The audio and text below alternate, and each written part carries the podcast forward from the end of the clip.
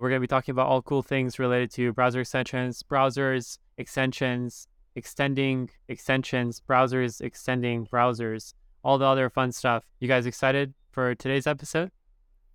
Yeah, absolutely. In this episode, we have me. My name is Stefan. I am the co founder of Plasmo. We make browser extension dev tooling, but we're thinking about actually branching off to other kinds of extensions and stuff. Maybe we can talk about it as well. And then we have Louis. Louis, you want to give yourself a little bit of intro? Hey, what's up? Louis Vilgo, CTO Plasmo. I'm building stuff with Plasmo, Commander in Chief. and my name is Moe. I do not work at Plasmo. I am the odd one out. I am just a browser extension and browser aficionado. We can say that. But in how I actually make money is I work at Sigma OS, which is building a new way to use the internet. What I'm working on is making the Chrome extension APIs work on WebKit, which has been a frustrating but interesting challenge. Um, what is the most interesting thing that you have encountered so far? Maybe not the most interesting, but the most like frustrating is just realizing how far behind WebKit is lacking in the in the web standards. So I've already written like a bunch of polyfills, JavaScript polyfills, just because WebKit does not provide these web APIs. It's been super annoying. Um, but I'm a JavaScript developer at heart. So in terms of doing the work, writing those polyfills, I actually enjoy it. But it is super annoying trying to fill in these gaps where WebKit shouldn't be lagging behind. Like the, the rendering engine is probably the fastest in terms of rendering and painting. I think it is if we take the benchmarks. But I think lagging behind on standards trumps that. Like definitely. That is the core feature of the web. The super market has no social skill. Yeah, exactly. It's defeats the purpose So, and lots of websites just do not work on WebKit or Safari. For example, the website we're using right now to record this podcast, I tried opening it in Sigma OS and Safari, and it said, no, you have to go to Chrome. It's probably detecting some features missing that it needs, and which actually I wrote a polyfill for earlier this week. Could be the, the WebKit get user media API, which is used to capture the camera and microphone. Yeah, the audio encoder on Safari is actually different compared to audio encoder on Chrome and Firefox. Yeah. You know, that's why when I work on my previous startup, I have to make my own audio encoder and make it into a web. And because these are these are like very expensive modules to run, right? Like audio encoder, you kind of have to use all kind of sub worker module to run them. Could you actually tell us a little bit more about that at your previous startup? What this was the one where you were building the where you guys were building the browser, or this is something else? This is before Plasmo. This is before Van and I was talking about building Plasmo, and I jumped ship. But mm-hmm. The previous startup, I was the lead engineer for a company called Ponder. It's an enterprise coaching type application for enterprise team. It's one-on-one catch-up asynchronously between the manager and the team members through async voice kind of chat. It was a web application or like an. It was a yeah web app. It's actually a yeah it's a multi-platform app, cross-platform. The audio encoder that you wrote was like a polyfill for Safari. It's not even a polyfill, it's a custom encoder using MP3 lib. So the reason why I have to use MP3 is because iOS can only play MP3 back then. This is back before iOS 14. iOS 13 and 14 can only play MP3 natively as well. MP3 was the only format that can actually be used across web and mobile native. And so that's why I have to write my an audio encoder that use lame liblame to uh, do all the encoding manually and get to learn all about this this flipping thing with the yeah, you have to allocate in the build and use raw buffer to storing your audio, and then yeah, that's how you do encoding, right? You basically just filling up the buffer, you send it over to the next encoder to do like the trans yeah, the transcoding to MP3 and so on and so forth. So a lot of layer required. The cool thing about that code base was that we have a single kind of top level layer of audio handling so that I could swap out the native audio handler with the web audio handler. I can even be more specific with the platform as I can use navigator like user agent to get a bit more granular with how I want to swap to the specific audio encoder or the audio engine. Now the key problem is we do want the people who recorded on Chrome, their audio file, we want their audio file to also be available for the people on Safari and also native. So that's why on the web, I just use the exact same encoder for all of them. And I'm suspecting that the issue we're seeing with Zencastr as well is that, as you can see, after we finished Zencastr run, they have an MP3 option. And that's probably why, yeah, because the MP3 encoder on Safari actually very, very bad. It actually, oh, it didn't work back in iOS 13. So my iOS, I would say iOS 14 or 15, they I think they might have fixed it based on what I've heard so far. You guys once told me that you guys worked on a security focused browser for enterprises. How far did you guys get along on that project? So we were looking at when we started, we had this idea. It was more the problem we wanted to solve was there's a lot of security issues. A lot of them stem from the browser. So why not tackle it at the root? So the first thing we did was, okay, how do we solve this problem of people see bad things in their browsers and we want to prevent them from seeing them or we want to prevent them from taking actions that are detrimental to them and the company that they work for. And we had two approaches. One was, hey, let's actually build out an entire browser. The other was, let's tackle a sub problem of that gigantic problem because that problem is huge to tackle. If you solve that problem, you solve security. So congratulations. We decided let's tackle a sub problem and let's actually build an extension. So the sub problem we tackled was people don't know what malicious means on the internet. So when you look at an email, you can have like different heuristics like, oh, I'm going to hover over the links. I'm going to do all this other stuff. Why? Because you've been trained, right? Maybe you had like phishing simulations. Maybe you've been burned before someone phished you over email. So now you know better and so on. But people aren't doing that anymore. If you're a Lazarus group, so Lazarus group is a bunch of uh, North Korean hackers. They're usually uh, financially motivated. The way they phish is through LinkedIn. So I'm going to create a fake LinkedIn account. I'm going to create a completely fake background, everything like that. Make it seem like I potentially am one of your colleagues, right, at the company you work for. It's a big company, so who knows that I'm not real. And I'm going to send you a connection request. I'm going to message you saying, hey, I talked to your manager, but unfortunately he was away. Can you just click this PowerPoint for me? I need you to do something, et cetera, et cetera. People aren't prepared for things like that. So we wanted to build a simulation experience where the extension would inject fake LinkedIn connection requests, fake messages. Everything would be on the client side. LinkedIn wouldn't even know what's going on. And we would do this for LinkedIn. We would do this for if you're on Google, maybe there's a sponsored ad and that one's malicious. Just preparing your employee base for the future of threats, which isn't just email, but everything.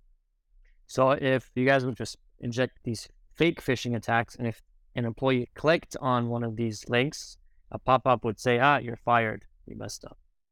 yeah. So the, so we could even go further, and that's the cool part because in these standard phishing simulations, once you click, you're away from their environment unless they have their own like server and stuff like that. But usually they don't track that. They only track the clicks. And the issue for me, coming from like the security background I, did, I came from, clicking shouldn't be an issue. If an employee clicked on something, that doesn't mean that they did something wrong. Clicking is very natural, very normal. The part where it shouldn't happen is when they start entering credentials, when they start downloading malware and executing it, things like that. So with this approach, when they click, we would actually take them to a suspicious page. And then they would, if they did all the things poorly, and then they click on the login button or something after they submitted their password, then we would have a screen saying, hey, and then we would also even be able to right then and there because the context is already there, we would be able to say, hey, in this step, you should have noticed that this was weird. And then we would point at the URL bar and say, you take a look at the URL, make sure it's fine. Basically, it, using it as a teaching moment.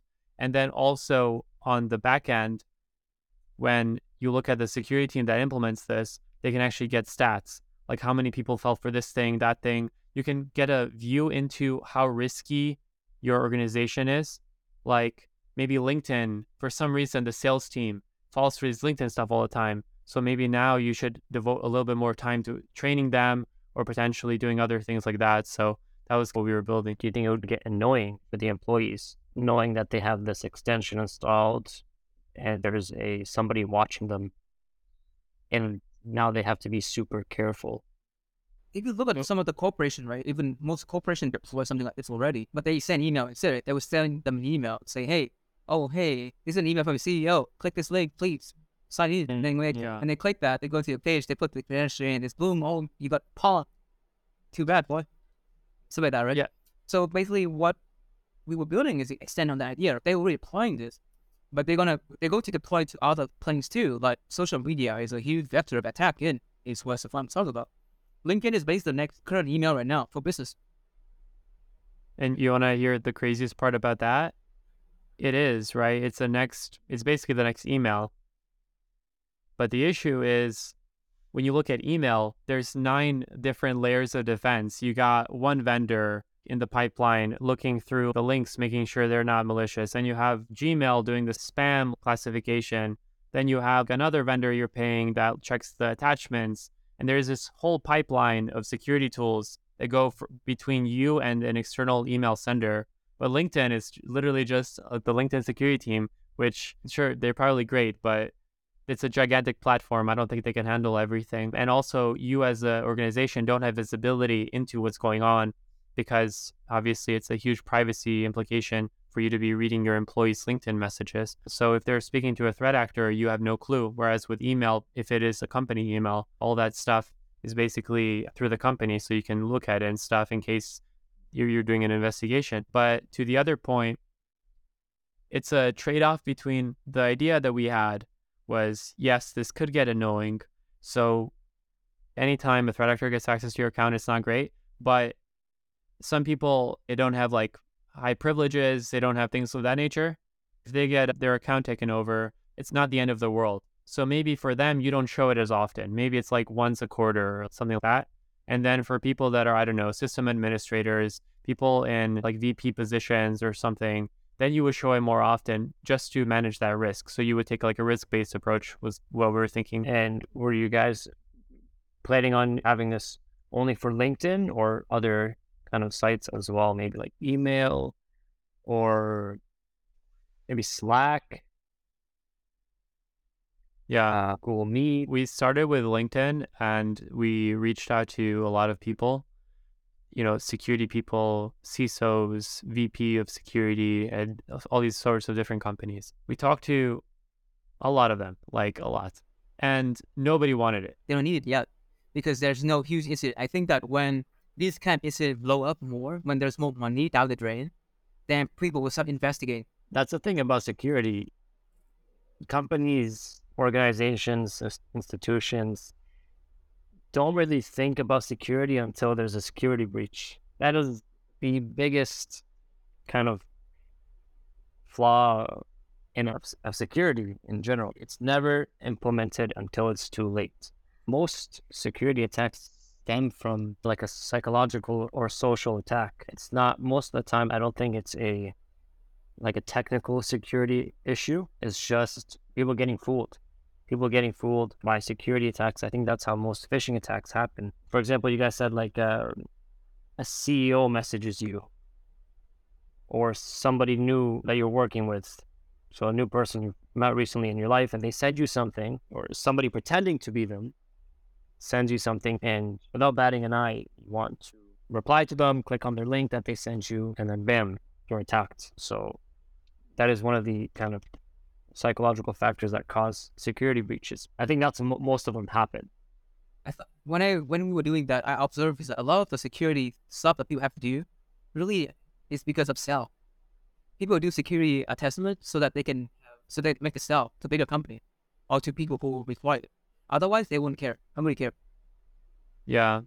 Yeah, like one of the what one of the kind of customer segments we were trying to target because of this insight was companies that just recently got their SOC 2 compliance. So those would be startups that quote unquote care about security. So that's the approach we took. By the way, actually, I want to go back to the topic on the WebKit extension. Yeah. So, I remember, so you were saying you have to make a bunch of polyfill. What language did you make these polyfill in? JavaScript or something native? no, we're JavaScript. All JavaScript. Yeah, that's it's either that or we build our own or we use our own distribution of, of WebKit, which we aren't doing yet. So whenever something's missing in WebKit, that's what we, the only thing we can do is build JavaScript, JavaScript polyfills. The API endpoints that we're missing always start in JavaScript, right? Because that's what the web page is using, the web APIs, which are written in JavaScript. But if there's something that needs a little more like from the native side, then we have a JavaScript and Swift bridge. So our JavaScript can communicate with our Swift code.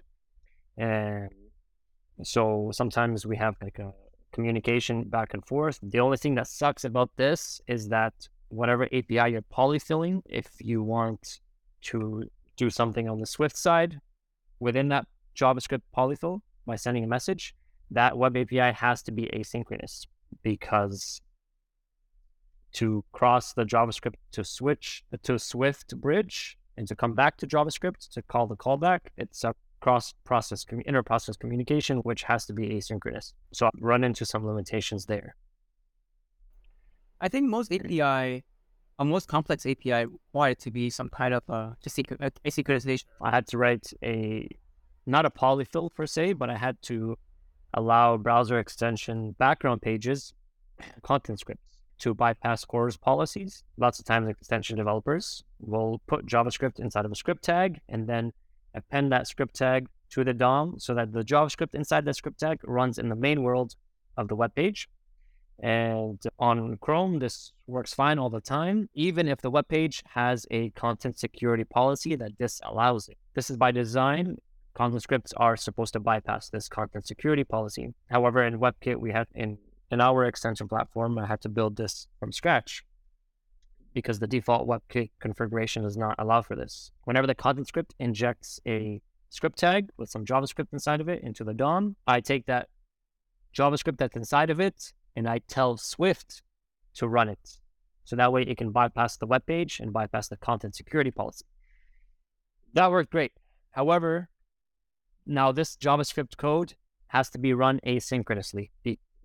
Otherwise, normally it would be running synchronously. It runs asynchronously because, again, I have to communicate with Swift to tell it to evaluate this JavaScript in this web page. But me telling Swift, me crossing that bridge from JavaScript to Swift, is an asynchronous call. There's no way to do that synchronously. So this JavaScript has to be executed asynchronously. For most extensions, this is not an issue, but with one extension, it was expecting that JavaScript code to be run synchronously and causing that to the extension to break only in websites that have a content security policy that do not allow inline script text. So haven't found a solution for that yet, but that is one limitation, unfortunately. And the only thing we could do about that potentially is is run our own distribution of WebKit. So we'd have to fork WebKit and then make our own edits inside of the WebKit C plus code, right? But we're avoiding that right now because it that can come with a lot of headache as well. Maintain. Sounds like you needed an extension for WebKit. Yeah, I wish that was possible. That actually remind me of Blink, the Chrome engine. There's a goal for that back in 2015. Microsoft has done is integrating that Blink engine into most of their Microsoft app because they bought it up for Electron. Actually, there is Electron in itself, the whole Electron engine and project. And I think that whole segment of using the Blink engine across Windows is one of the initiatives that we are still seeing now, actually, with a lot of the new application. For example, I think Windows Terminal share the Blink engine with uh, Edge because Edge is included in with Windows always. And so within the Windows ecosystem, there's always the Blink rendering engine on the OS. It's very similar to WebKit. It's the same model, by the way. So the idea is that you have a single kind of rendering engine internally, right? And that all the other app is really the exact same thing. So I think that idea that WebKit has is also being promulgated in other OS as well. Yeah, it's not a new thing, right? We had this with like DirectX. We had this with all these different game engines, right? DirectX is the exact same thing, but a lot of game engines ship with their own kind of rendering engine, so you have to ship the entire thing. But so you bundle it with your game. Precisely, yeah. But DirectX back in the day was separate, yeah, totally separate runtime even now too, some via some Microsoft software will require you to actually install the runtime, the Microsoft SDK runtime. so that you can use it without having to have, so you can use the shared library, right? Of, from that runtime. So let me ask you that question then, Louis. What Moe was saying just now was if you're relying on this system version of WebKit, you can't customize it to potentially what you want it to do. There is that limitation. And if you do want to customize, now you have to fork it and so on. Are there, because of your game dev background, this is why I ask, are there any examples of people taking one of these game engines and customizing it to suit their needs Yeah, and shipping a lot. Yeah, precisely. It's actually the case for a lot of game engine. Actually, even Unity, there's a game called Subnautica. It's a game made in Unity, actually, but the rendering of that game is so impressive. It can in, it render the entire water world. That is very. It's actually, I would say, one of the most impressive in rendering. By the way, but it's used Unity, which is one of the worst. Not one of the worst. It's good, but it's not the best rendering engine to rendering like this vast ocean of creation and stuff. But they have to shift. Basically, what they do is, and this actually happened with a lot of game studio too, which they take the game engine and most game engines, for example, Unity, Unreal, Godot, and almost any engine nowadays, the one that's free and available. For example, the studio that make Senua's Sacrifice, bought by Microsoft for two billion dollar in 2019, they make they actually right because Unreal Engine is open source. You can fork it, you can compile the entire mod, the entire code base module, and you can add your custom module in server runtime. That practice is very common within game design, and especially for game engine that's open source and available for everyone because that's actually one of their main goal, one of their key pinpoint of having a game studio is that you have to start, but either you start from scratch, right, and you make your entire engine, or nowadays, thankfully, a lot of these engines have a lot of flexibility that you can just take the engine, add one you need into it, and you're good to go. Yeah. So they were able to. So Subnautica is one example where they were able to replace the entire rendering engine in Unity with their own custom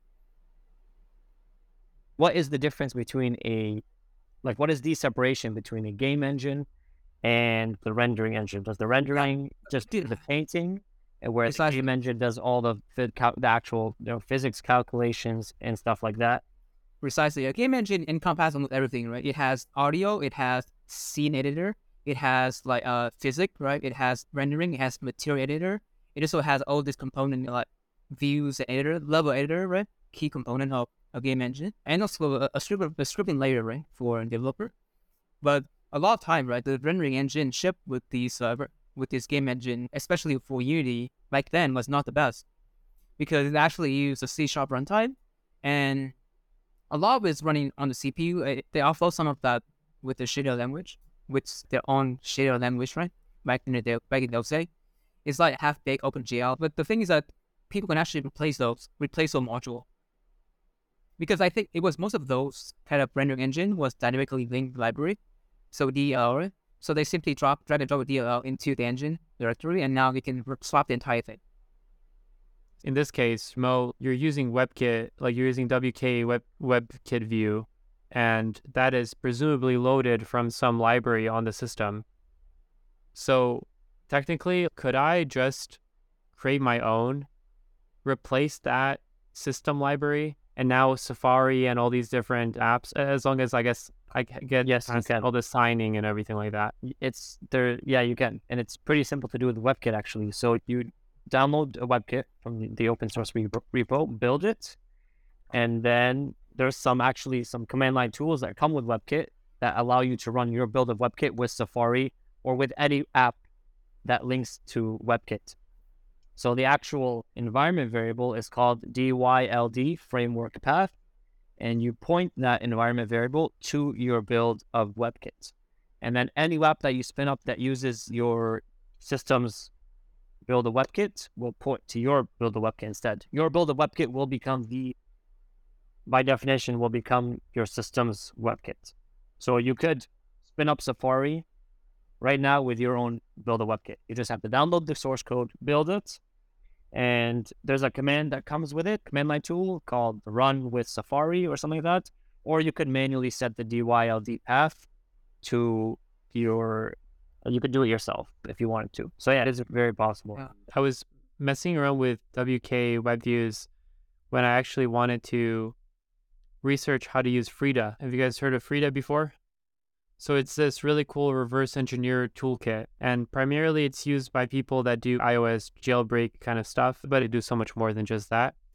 And one of the things you can do is you can hook into a process on your computer and you can write JavaScript code to interact with that process. So one of the examples is like you can search for all of the different objects that were instantiated with a particular class, Objective C class. So one of the things I tried to do was like with Sigma and because it was using WK WebView, right? So I was like, okay, let me inject into the Sigma OS process. And now I can search the process memory with this Frida tool in JavaScript for any instances of WK WebViews. Okay, I got that. Now I can actually call Objective-C functions of that object. And I managed to uh, print out a little alert hello world using actually, I, I'm pretty sure it was what you were just talking about, Moe, which was the user script thing. So I sent a user script to the active tab saying alert hello world. But I think it's really cool that they have this interface that lets you send stuff. And I feel like more software should do that. I think having that ability is really powerful. Frida, it's called? F R I D A. Yeah. yeah, but it's not it's not really built in, right? The software is really it's a reverse engineering toolkit. So so the so Frida is designed to make tools that don't have open interfaces. But the thing is, if I went into WK WebView and they didn't have this function where I can give it code for it to execute, it would make my life a lot harder. I think it would actually be next to impossible. I would have, have to spend like maybe three months figuring out how to do it because you have to inject into the memory where maybe the JavaScript is being executed and then send like new JavaScript, stuff like that. But because they had this open interface, it was much easier to work with. On top of that, Objective C is so much more open to a more compiled language, let's say like C or something. But that was my foray into like how can we make software that isn't extensible more extensible? It's a headache, right? But what if what if there was an SDK? Right. Imagine so like Frida is super low level, right? It's okay. People that have maybe done a little bit of reverse engineering can get by and figure it out. Maybe it's it is a headache, but you figure it out. But what if there was something a little bit more higher level where people have already done the grunt work, figured out how to inject an alert box into a web view, and then now they just make that a module. Right. If you had some other high level software that, that abstracts Frida, for example, or some of the process that Frida does, then you can get to that level where it's not a headache anymore. But to be honest, to answer your question, which was how can we make all software extensible? That was your question the answer to that question, at least in my opinion, if extensibility was not was not in mind when building the software, then I don't believe that software should be extensible because you have to get all hacky about it. Cool. And that was the end of this episode. Hope you guys enjoyed it. Hope you all have a happy new year. It's the start of 2023 and really happy to continue this podcast from 2023 all the way to 2033. We'll see you guys again in two weeks and take care.